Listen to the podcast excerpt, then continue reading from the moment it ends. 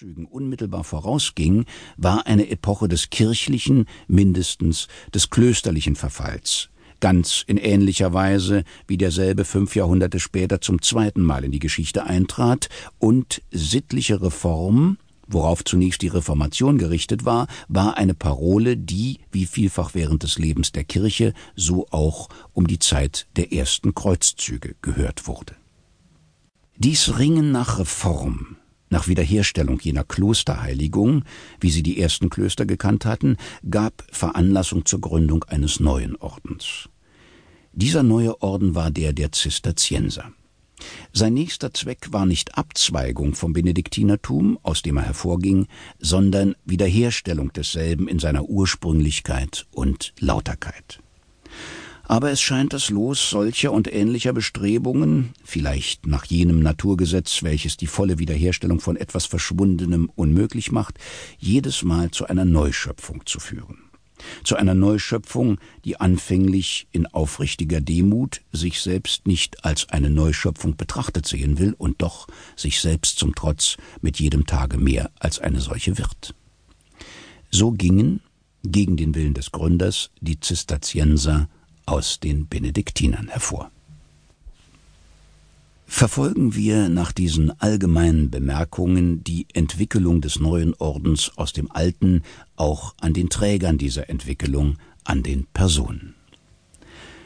Robert, später der heilige Robert, Abt des Benediktinerklosters zu Moulin an der Grenze von Champagne und Burgund, gab, um der eingerissenen Verderbtheit willen, die er in seinem eigenen Kloster wahrnahm, das Kloster Moulin auf und zog sich in das unwirtliche, nur mit Dornen und Gestrüpp bewachsene, durch ein Flüsschen kümmerlich bewässerte Tal von Cîteaux, Zistertium, in der Nähe von Dijon zurück, um daselbst mit zwanzig anderen Mönchen, die ihm gefolgt waren, getreu nach der ursprünglichen Vorschrift des heiligen Benedikt zu leben.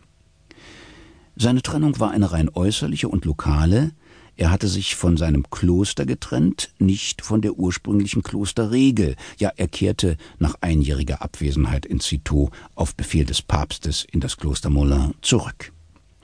Aber unwissentlich war ein neuer Keim gepflanzt und der bescheidene Versuch, der, wie schon vorstehend angedeutet, eine alte Schöpfung nur neu gestalten sollte, schuf nicht in, sondern neben dem Alten ein neues.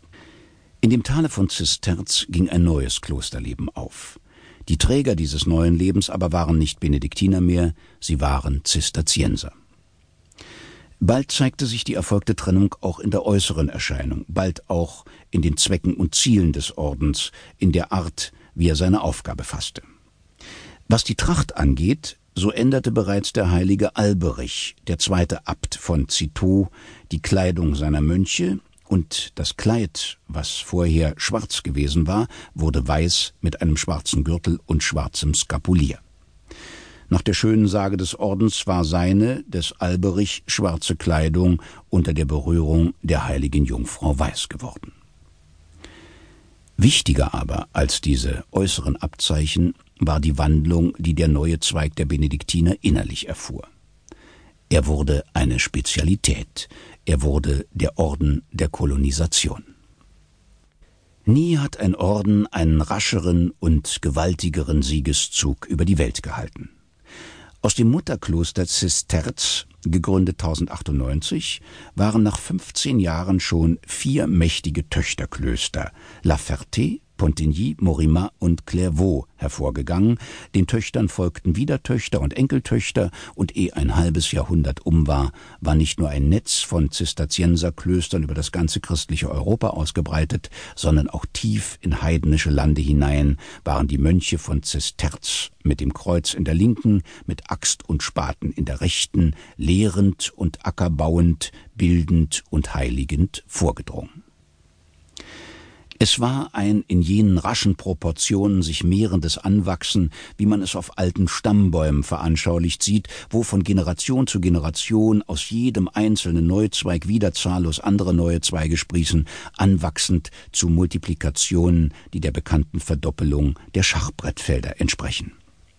fünfzig Jahre nach der Gründung des Ordens gab es fünfhundert, hundert Jahre nach der Gründung bereits zweitausend Zisterzienserklöster.